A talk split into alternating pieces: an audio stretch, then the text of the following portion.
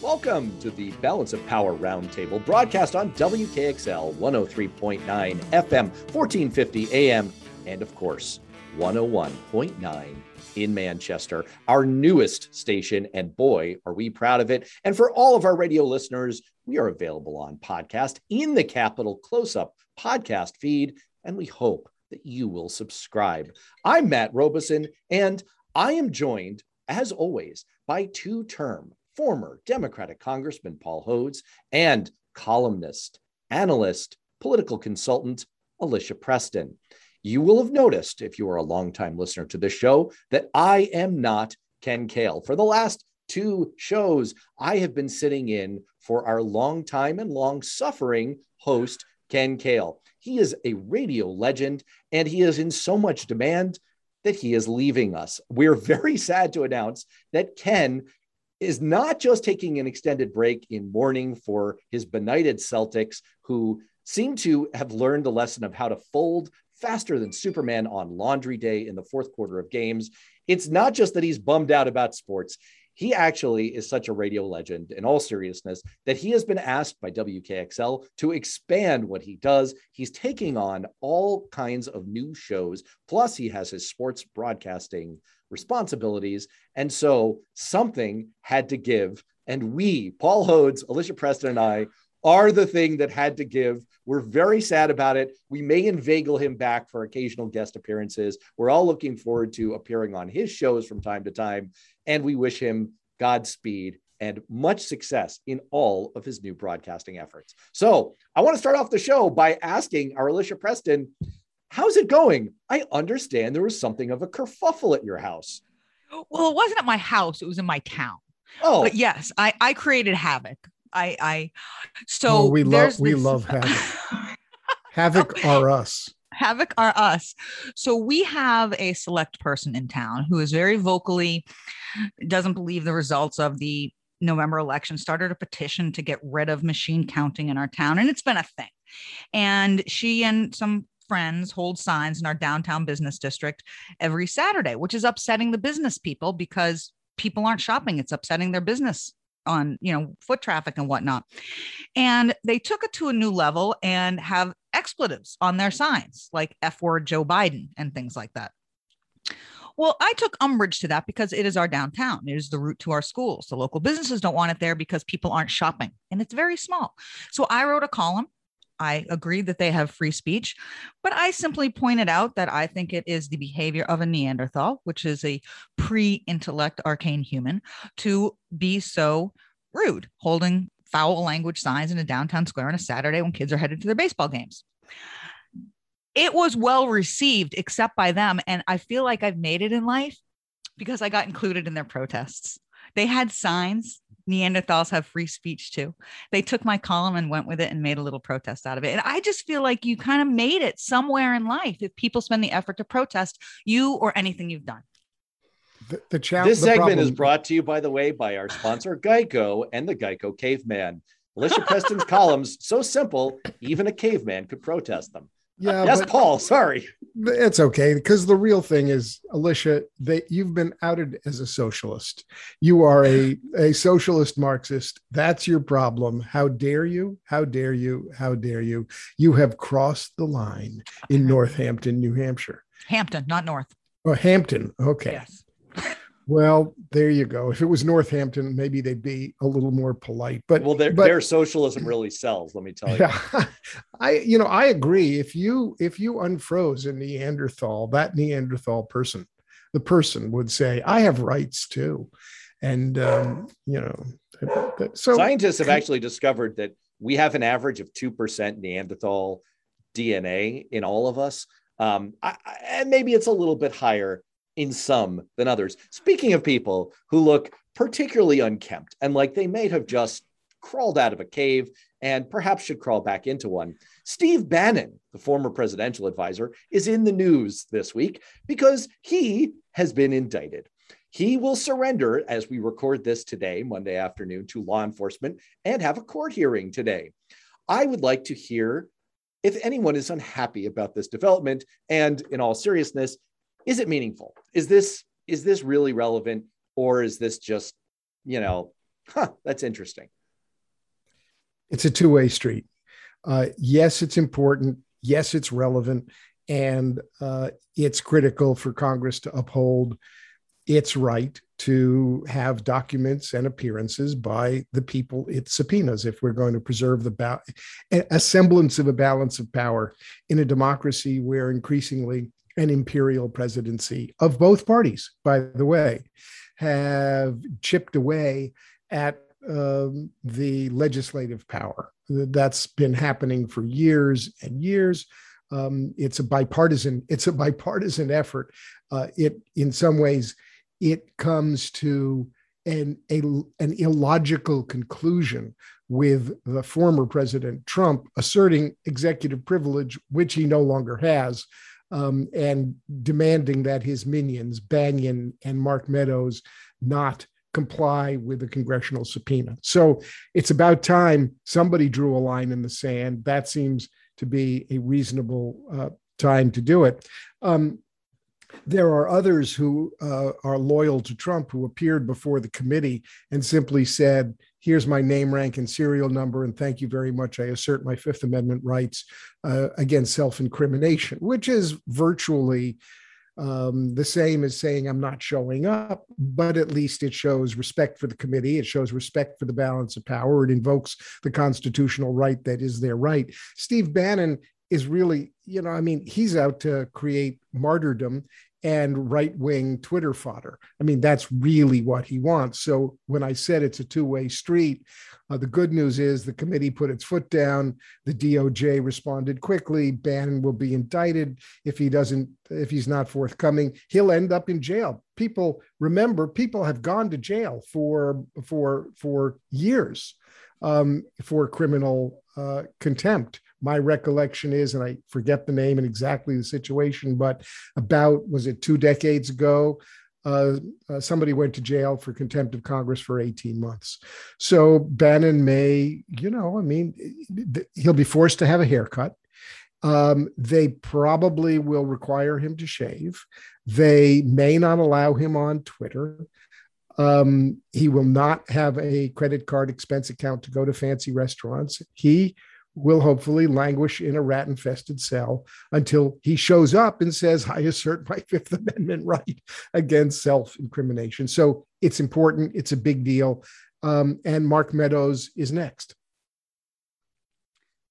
Well, let me start by saying, and I guess it's case by case, I've always been uneasy with the idea that Congress can haul a private citizen before it. It just seems, and I know they're allowed and I know they've done it and it's not a partisan thing. It's just that that level of power and pressure of a government, I just don't like. That being said, I don't care about Steve Bannon. Um, I do care about some of the words he said as he arrived to turn himself into the FBI today he said to the press outside in a scrum, uh, We're taking down the Biden regime. Now, look, I am not a Biden supporter. I think he has done a very poor job as president, as a matter of fact. And I didn't think he'd be as bad as he is. But what's all this regime talk everyone talks about? It's this is not what a regime is. If I don't like a bill, that doesn't make him a regime. And I think that level of rhetoric is actually dangerous because Bannon has followers. This is the kind of rhetoric, rhetoric that led to January 6th to begin with. This is the kind of rhetoric that, and I know we're talking about this later, is leading to death threats being called in and sent in to congressmen and women who eh, disagree with, you know, the person disagrees disagrees with their vote on a bill.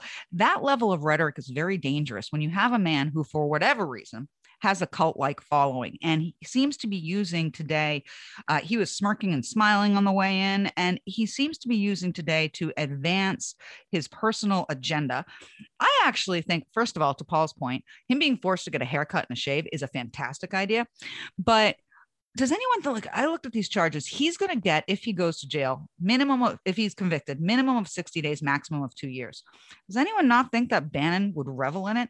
It's one of the few ways he will be a perpetual cult hero and he's not going to get the two years. So he goes and spends 90 days in jail, and he his cult following just increases and explodes, and he uses it to make himself relevant because I don't think he's as relevant yet as he thinks he is, and I think he is just kind of laughing all the way because it's going to be to the bank no matter whether he's convicted or not. Well, Paul, you're the former attorney in the bunch here. Is it possible given how ham handed Steve Bannon's legal team's response has been to the subpoenas. And you can read about this on Politico, just, just how poor from a legal standpoint the responses have been. Is it is it too cute by half? Is this is this an attempt at an intentional martyrdom for fundraising and relevance purposes? Oh, oh, what an imagination you have.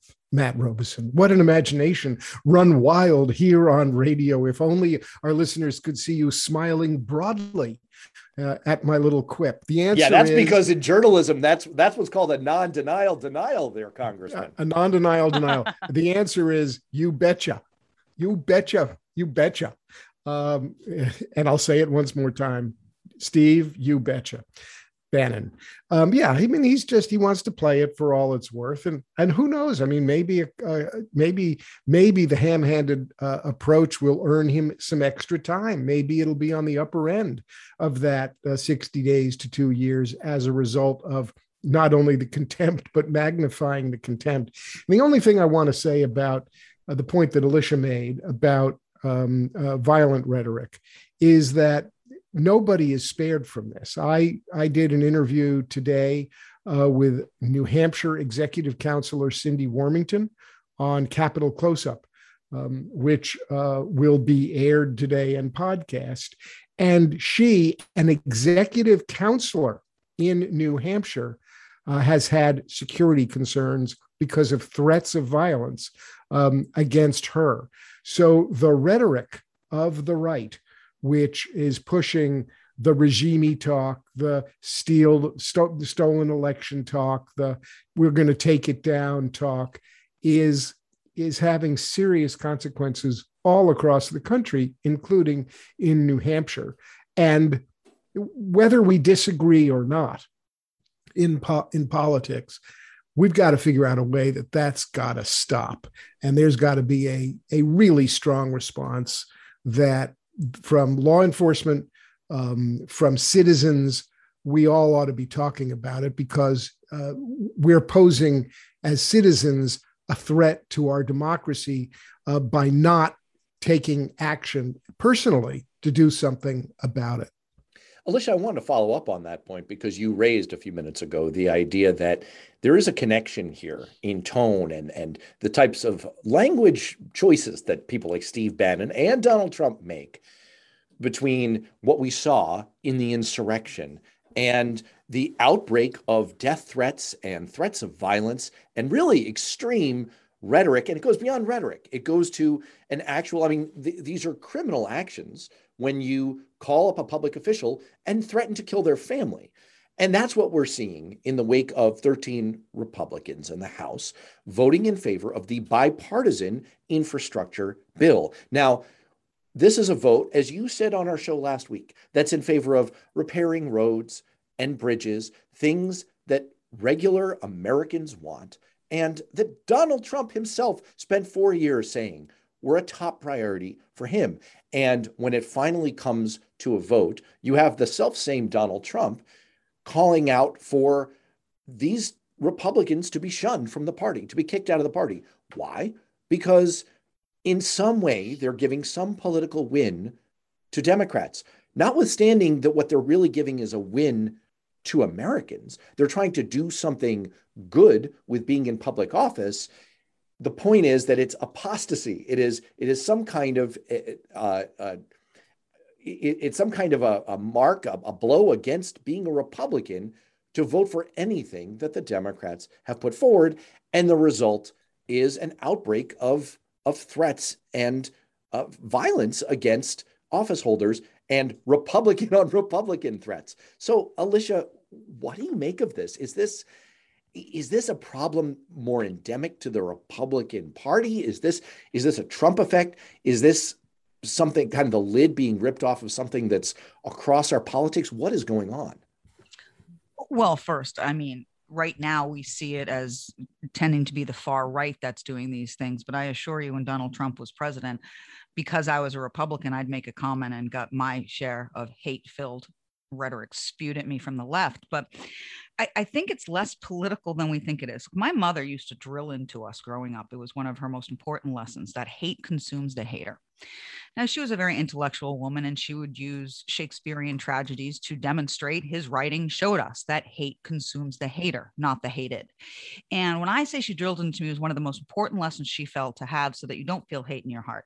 We have so much hate in this country and it has been drilled and it has been supported and it has been promoted as acceptable. And now it is hate towards someone who is of a different political party which i just find amazing. I mean i think the emotion of hate can be reserved for eh, someone who harmed your child or Osama bin Laden if you're going to experience hate. But to have an emotion as strong as hatred to be implemented on something which is as benign if you look at the you know circle of life as politics i find dumbfounding but i think that's what's behind it. Hatred has been stoked. Hatred of races have been stoked stoked. Gender stoked. Political party stoked. And here we are. It's consuming the people that are doing it enough that they're irrational i mean the guy that called up um, the the congressman andrew Garbarino, he's been arrested. He's a Long Island guy who's been arrested for threatening to kill him over an infrastructure bill is a retired railroad worker. And that is just ironic to an extreme. And it shows people aren't looking or thinking rationally.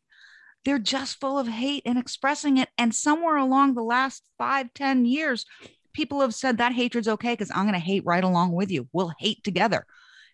And here we are. And it's not a good place. Paul, I mean, it, I'm I'm not sure that I can add a lot to that. Um, besides bemoaning it, I mean, it it is it's it's sort of dumbfounding and depressing. Yeah, you know, uh, look, my colleague Gabby Giffords was gunned down um, at a at a at an event she was at. Um, when when when I was in Congress, uh, we had to deal with security issues. Um, that were not nearly at the volume level or seriousness that uh, we're seeing now for members of Congress and people who are elected to, frankly, what is what are relatively mundane positions like executive councilor in New Hampshire. Um, so four years of Donald Trump um, have stoked a fire that I think really began. We we started seeing it back in 2008 9 uh, when Barack Obama was elected, and um, he gave his State of the Union address, and uh, so a representative Republican shouted, "You lie!" Um, and while that was a very minor, uh, you know, it was minor. And when the mob surrounded the Capitol, when we voted for health care, um, uh, they didn't uh, they didn't act violently. They were a mob waving "Don't tread on me," et cetera, et cetera. That has that that has grown, and um, Trump stoked the divide. He lit the flame, and this country has has has has been set on fire. Well, I just I want can... to point out that uh, ten years ago, during that healthcare debate, you, Paul Hodes, when you were in Congress, got protesters at your at your home at, at the end of your driveway. And your political team at the time advised you, you know, here's what you do to diffuse the situation.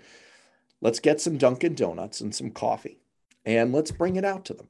And you did. You, you walked out, you met with them, you talked, you handed out donuts. I'm not saying that there was no such thing as threats or political violence. We actually had that in your office. We we had to work with the Capitol Police. We had to work with the Concord Police. We were very aware that you know there there were crazy people out out there, and they were going to behave in ways that went beyond the pale. But that was still a time in politics as recently as 10 years ago where the people on your team could advise you, yeah, go out meet with these folks. Let's have a conversation. In no way, as a political advisor, would I say the same thing today.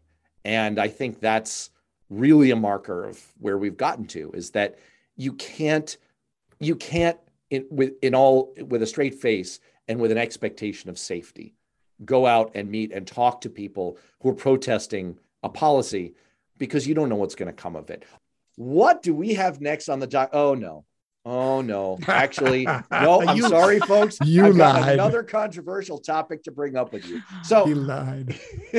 I yeah, I, I I lied. I lied. The the Fifth Circuit Court of Appeals blocked the administration's vaccine or test requirement, meaning if you have if you're a private business, you have 100 or more employees, you must ensure that they have gotten vaccinated or you must ensure that they are tested regularly in order for them to maintain employment. This is a mandate from the Biden administration, and the courts have now extended a block on it. My question is Does this still matter given where we are politically and in the course of trying to control the pandemic?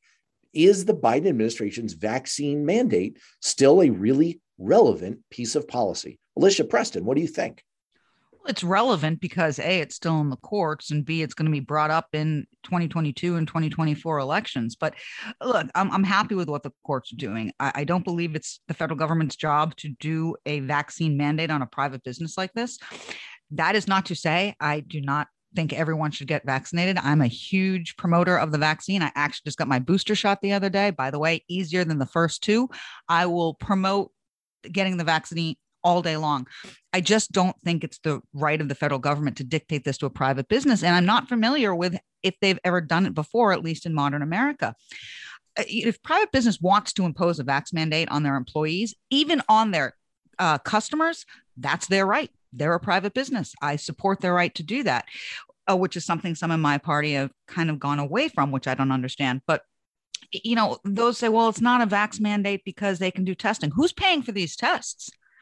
Because that's a big expense if an employee doesn't want to and they've got to get tested. This is kind of like an unfunded mandate. And and the other thing is tests aren't easy to come by. We had a COVID scare in, with a family member last week, and it took three days to get tested. Couldn't find a test site. So it, it, there's just too much to it. I'm glad the courts have blocked it. I don't think the federal government has the right to do it. And I hope this continues. But it's pertinent because A, it's a loss for the Biden administration. B, they still fight it. This is still a narrative for the next election cycle. Paul? You know, I, the federal government has um, a duty during a pandemic and a health crisis to take action to to try to ameliorate the effects of the health crisis. So that argues in favor of the the mandate.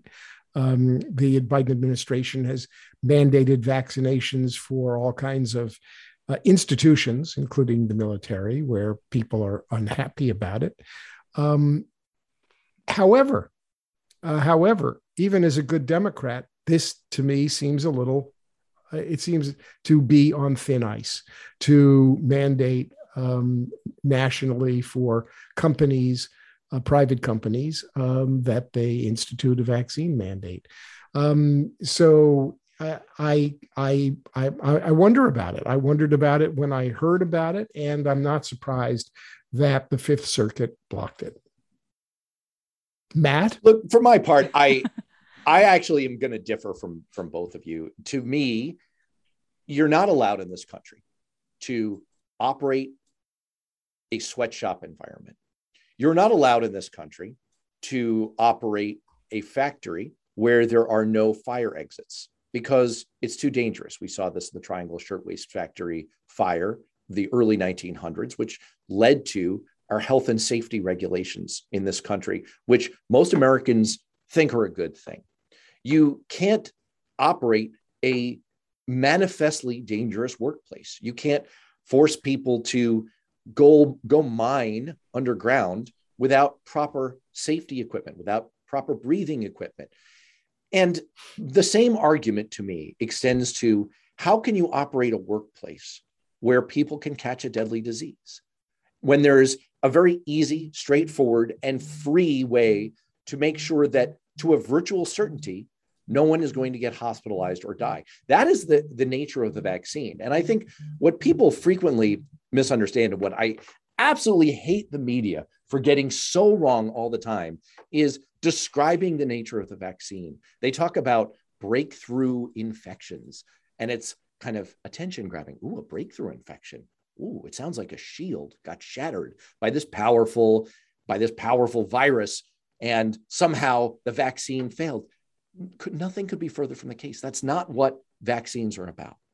The vaccine is about making sure you don't go to the hospital or die. And your odds of going to the hospital or dying if you've had the vaccine are extremely low. It matters much, much less whether you manage to get the actual infection. We actually don't even know if you're capable of passing it along all that efficiently if you get the infection.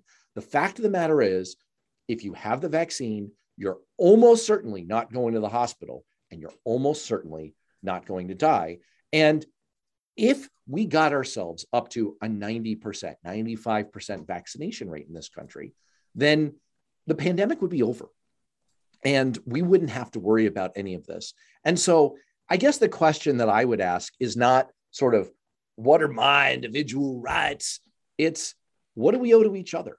To me, what we owe to each other is to not get each other sick, not to kill each other's relatives, not to put each other's children in danger.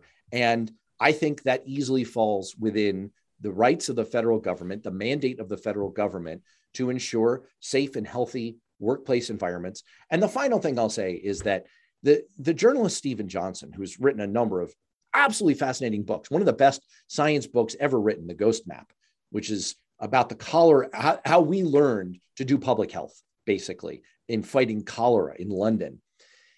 He has pointed out that over the last hundred years, we have doubled human life expectancy.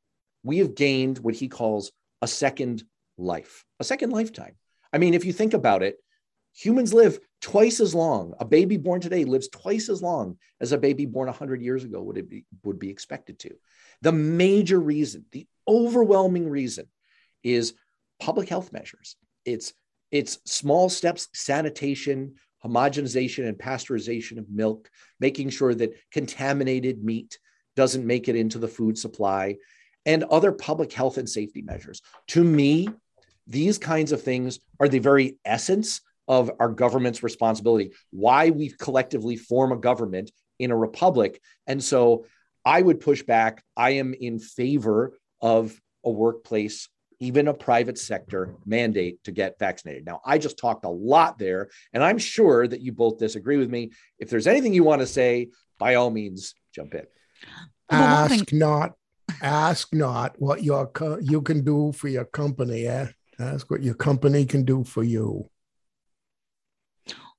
Well, that actually goes into what I was going to say. Um, you pointed out, Matt, things like uh, exits and no sweatshops. That all deals with what a company has to do to protect the employee.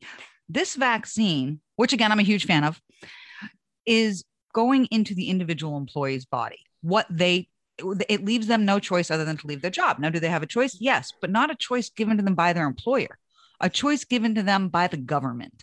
And that's where the fine line is drawn. And I don't think that the federal government should be mandating anything of a requirement to a private business on something like this, where it is personal. Why isn't this about protecting the employees? Because in order to protect the employees, you have to put something in your body. Yeah. So what? The vaccine has been shown to be safe and effective. And I agree with you, but my body, my choice, Paul. Yeah, I know, but but my body, my choice might hold up, but not not where people are dying in droves. We've lost over how many? 750,000 people. Infections are on the rise. We have a we have a, a clear epidemic uh, of the unvaccinated. I find, you know, I'm rethinking my position. I'm I'm capable. I'm capable of of uh, of flopping um, and flipping and flopping, and I've done that many times in my career. And listening to Matt Robison's eloquent plea for public safety um, uh, really uh, has moved me uh, moved me off my my intellectual dime into the practical application of what do you do, folks? How do you get a pandemic under control unless the federal government, which is formed in order to promote the general welfare, takes up its obligation and says, we're going to promote the general welfare. You get vaccinated, people, uh, because vaccines work. And uh, if you don't believe it, then you're not going to work here. So, Matt Robison, kudos, you've persuaded. Oh, thank you. Well, let, let me see if I can just try one out. I'm going to try one out on Alicia. I hear what Alicia's saying. I do. I hear what you're saying. And I, when you frame it that way as well, if you don't get this this vaccine in your body, you can't come to work there. So you're not really being given a choice. Let me just flip that around and see if you find this persuasive. What about the situation where you live at home with an elderly parent or grandparent, someone who's immunocompromised, someone who's under the age of five and immunocompromised? And so now your employer can require you as a condition of employment to come to work and thereby be exposed to a deadly virus that you could bring home and could kill your child.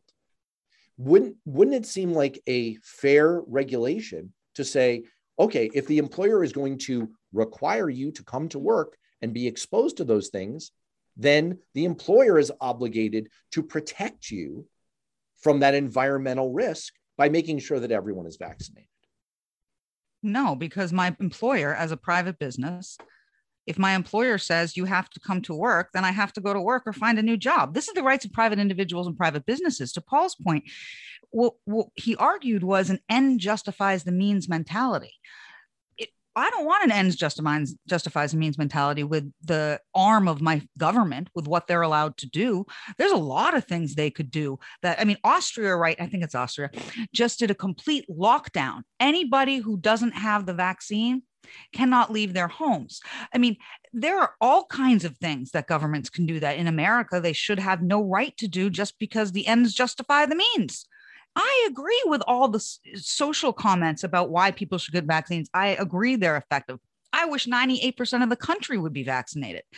But philosophically, that doesn't mean I want to give up the freedoms and rights of the private world, whether it's citizens or businesses, eh, to the federal government because, well, well it'll help. No, oh. no, no, you can't. You what what does America look like in 20 years if it's whatever the government wants to do as long as you know the pandemic is over as long as the economic crisis is over as long as gas prices come down it's philosophically a terrible argument well you know it is said in the law that um, hard cases can make bad law and the pandemic seems to be a particular kind of hard case because people are dying all over the country. People who are unvaccinated are now dying in droves.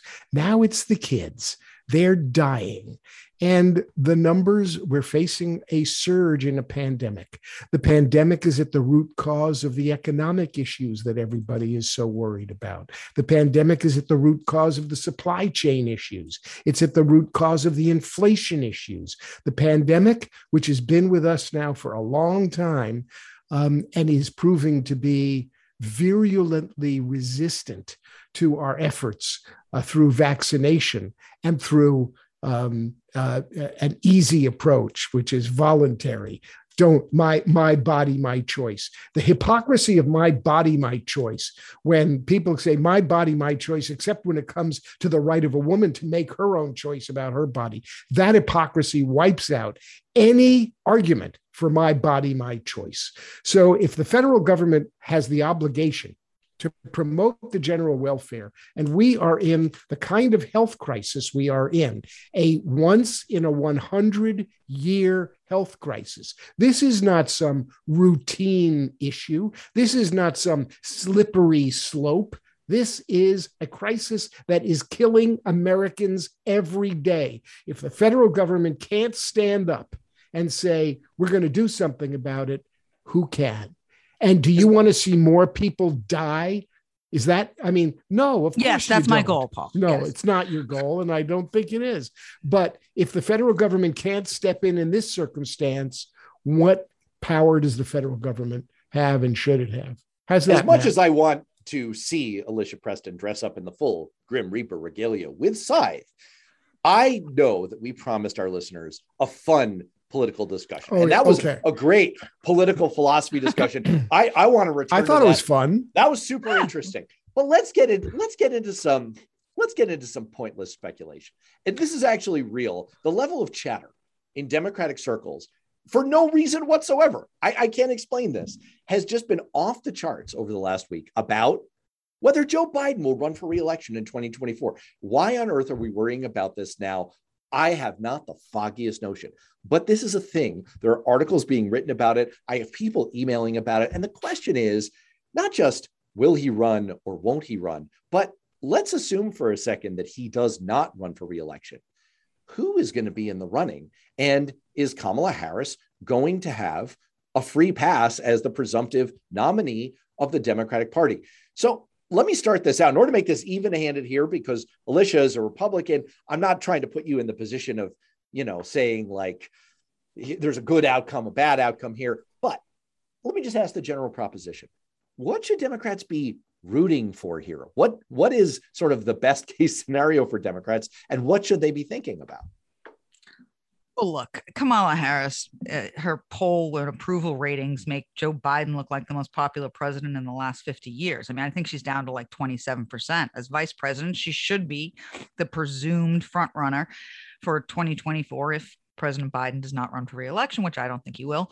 Um, but look, people don't want her as vice president. They're not going to want her as president. Um, I think, you know, a lot of what the Democrats need depends on what happens to the Republicans is Donald Trump going to run? I don't think he is. I'm on the I don't think he is. And I know most talking heads disagree with me. I'm on the I don't think he is. But if he is, what is needed is, and you know, an Amy Klobuchar someone who can pull the independents and the disenfranchised Republicans who don't support Donald Trump. But I mean, you're going to look at Stacey Abrams, Cory Booker, Pete Buttigieg, AOC, uh, Joe Kennedy, Gavin Newsom from California. I think this is going to be a huge field if Joe Biden doesn't run. And I think there isn't going to be a Donald Trump in the field. What I mean by that is once Donald Trump announced in the Republican field last time, he was going to run away with it I don't think that's going to be the case. And I certainly don't think Kamala Harris is going to be the answer. Um, although I hope you guys decide she is and run her as your nominee. well, do you think there's a little bit of a strain of thought in among Democrats amidst all this chatter that Kamala Harris has been sort of sabotaged, maybe not intentionally, but the Biden administration has put her in an unenviable position. The main agenda items that she has been handed are voting rights and Northern Triangle country migration, meaning the border. You can call it a crisis or not, depending on your political persuasion. She's been handed immigration and voting rights to stone cold political losers. Meanwhile, Pete Buttigieg is sitting on top of a virtual monarchy at the transportation department where he gets to just hand out checks and political favors for the next couple of years. Is Kamala Harris being sabotaged?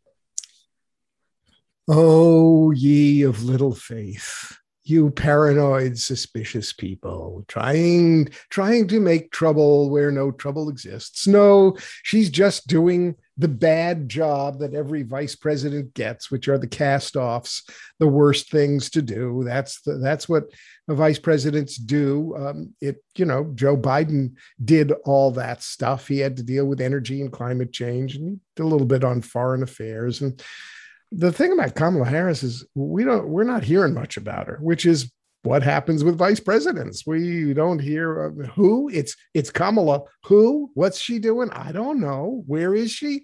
Who knows? Who cares? It's Kamala Harris, the vice president. Oh yeah, remember her? Um, and and nobody does. But look, the real problem is whether Joe Biden runs or not. Right now, what Democrats are looking at they're looking at a June of this year when senior White House officials promised that rising inflation was just transitory. Janet Yellen was on the radio today saying it's just transitory as soon as we get a hold of the pandemic. Meanwhile, people can't buy bread and fill their cars with gas. In July, Vice President Biden, I mean, I'm sorry, President Biden declared the virus is on the run, and now we're facing a winter surge and people are dying. In August, Press Secretary Jen Psaki happily declared the president continues to believe that it is not inevitable that the Taliban will take over. So what what's got Democrats and maybe Joe Biden worried are a, kind of a little bit of an under delivering, over promising and under delivering, and Democrats are worried that Joe Biden, Joe Biden doesn't really appreciate how bad people are feeling in this country. So, so whether he decides to run or not, Um, and it's a long way. 2024 is a long way away, and we may turn it all around, and all may be roses and chocolate uh, come uh, come the midterms. Joe Biden is in for a pretty rough patch right now. His poll numbers, if you pay any attention to that, and who cares, are are at, at remarkably low levels. Um, when people can't fill their cars up and they can't buy bread, um, they don't have much patience for the niceties of whether right. Joe Biden will run or not. All right, I, I got to push back here because I, there are some deep flaws in what you just said there, Congressman. I mean, it's not like people can't buy bread for God's sakes. The price of food is up five freaking percent over last uh-uh. year. Uh, no uh-uh. way. No uh-uh. way. I don't that, care what the numbers are. That's your I don't effete, care what the numbers say. That's your My effete, gut tells no, me. no, no, no, Matt. That's your effete Eastern intellectual yeah. approach to, Why to would grocery you actually shopping. look at numbers when no, you can, no, let me when explain. You can assert These, things emotionally. No, that's, let no, me give just, you a number. Just, I went grocery shopping number. Saturday. That's just the raw number. The price of the price of beef, four percent. The price of really bread, because it was two forty nine. Yes okay, Matt, I go grocery shopping once a week. Now, this is actually kind of irking me because this is the effete intellectuals who don't think it matters. This spring, hamburger, which it always has been, 80 20, which is what I buy because I like the higher fat content, was $2.49 a pound. It fluctuated within 20 cents of that for the last two years. I went shopping Saturday, it was $3.49 a pound. That is a dollar more. That is 40% higher. Paper towels, they're not up the 7% or whatever Good Morning America. So they said they are up for the big thing I buy $2. They are $12 instead of 10. These are very high numbers. So all these metrics. Now, what Good Morning America did was interesting. They showed why some people don't feel it and others do. And they put up a map and they showed the areas that the inflation is hitting the highest. New England was one of them. New York, not so much. California, not so much.